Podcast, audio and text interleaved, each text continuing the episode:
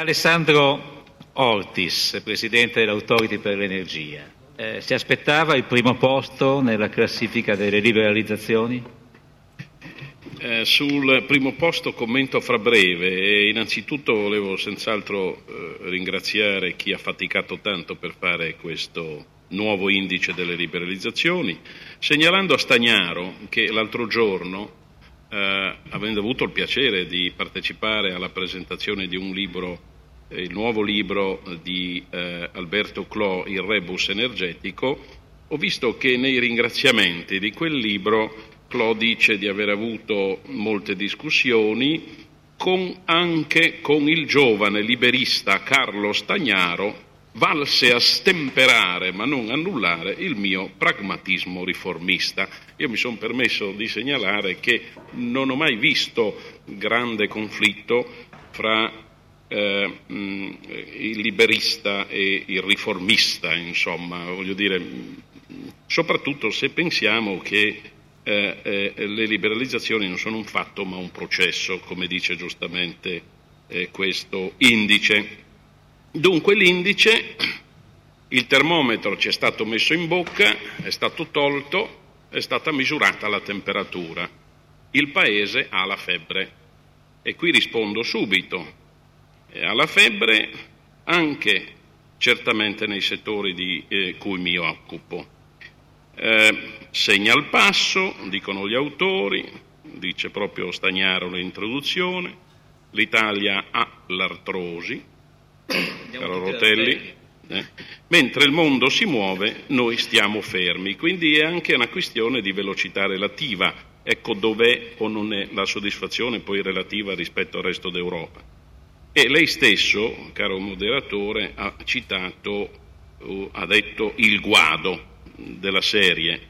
Quando si è nel guado eh, si possono avere eh, gli svantaggi dell'una e, e dell'altra riva e, e, comunque bisogna muovere verso una riva e non restare in mezzo al quadro. È una considerazione assai banale. E l'indice, questo libro, ci dice che gli effetti della liberalizzazione eh, sono due, uno primario, accrescere l'efficienza del mercato e l'altro il secondario, il derivato, riduzione dei prezzi. E qui parlando di energia mi pare più che importante eh, citare quello che, scritto, che ha scritto Stagnaro a pagina 3. La riduzione dei prezzi va misurata rispetto al prezzo che a parità di altri elementi un certo bene o servizio avrebbe in condizioni non pienamente concorrenziali. In altre parole, dalla liberalizzazione non bisogna attendersi una costante diminuzione dei prezzi, bensì prezzi inferiori a quelli che si potrebbero osservare in uno scenario controfattuale. E qui credo che, parlando di energia elettrica, e sto venendo al punto, credo che non ci sia chi non veda come lo tsunami del petrolio stia travolgendo i primi effetti positivi dei primi passi delle liberalizzazioni della serie. Cerchiamo di discernere, proprio come dice Stagnaro gli effetti positivi rispetto alle eh, ragioni esterne ai processi che travolgono in ragione del mix delle nostre coperture ancora fortemente dipendenti dal petrolio i primi positivi eventi della serie. Lo dico spesso, certamente gli aumenti che abbiamo registrato, che stiamo registrando nelle bollette di casa per elettricità e gas sarebbero stati superiori se non avessimo già beneficiato di qualche primo vantaggio dovuto alle prime mosse di liberalizzazione. Questo è importante ed è chiaro perché è difficile eh, riuscire a eh, mh, spiegare questo. Io credo che un incontro come questo e la pubblicistica che può anche essere connessa a e eh, che riflette su queste considerazioni sia molto molto importante. E io vi do un esempio assai familiare. Eh, quando noi facciamo, quando ho fatto l'ultimo, eh, credo di averlo già detto, l'ultimo aggiornamento tariffario, ahimè, di prezzi, anzi, eh, di energia elettrica e gas, e dovendo registrare l'impatto drammatico che l'attuale drammatico andamento dei prezzi petroliferi ha sulle bollette delle nostre famiglie, mi sono sentito dire, subito dopo l'annuncio che viene dato naturalmente al telegiornale Stangata Elettrica e Gas, una telefonata di mia madre novantenne che dice ma cosa mi hai fatto? Ecco, allora noi, no, è delicatissimo questo passaggio perché, attenzione, c'è la tentazione talvolta di buttare via eh, il bambino con l'acqua sporca, nel senso che dobbiamo riuscire a distinguere con molta chiarezza quello che è il contenuto del costo secco dell'energia, dei combustibili per produrre anche l'elettricità e del costo del gas rispetto alle altre componenti che sono nella nostra bolletta e che hanno già ottenuto e stanno ottenendo i vantaggi di un percorso che io considero virtuoso. È un passaggio assai delicato questo perché altrimenti rischiamo di colpevolizzare Ah, ma queste liberalizzazioni cosa ci hanno portato? A colpevolizzare un percorso non dico dell'ottenuto soddisfacente, già c'è altro da fare rispetto alla situazione.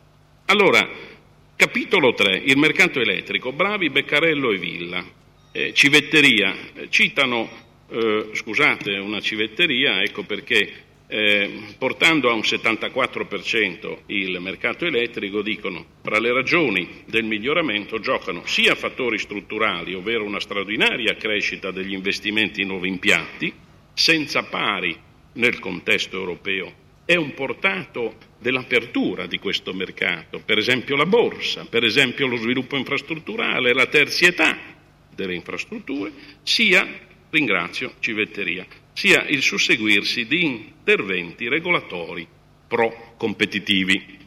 Dunque 74%, e qui simmetricamente a Parisi, che giustamente rilevava le differenze fra settore eh, telecomunicazioni e nostro settore, sembrerebbe una cosa interessante, ma è un guado, non male, ma assolutamente ancora insoddisfacente e dobbiamo fare di più e di fare di meglio.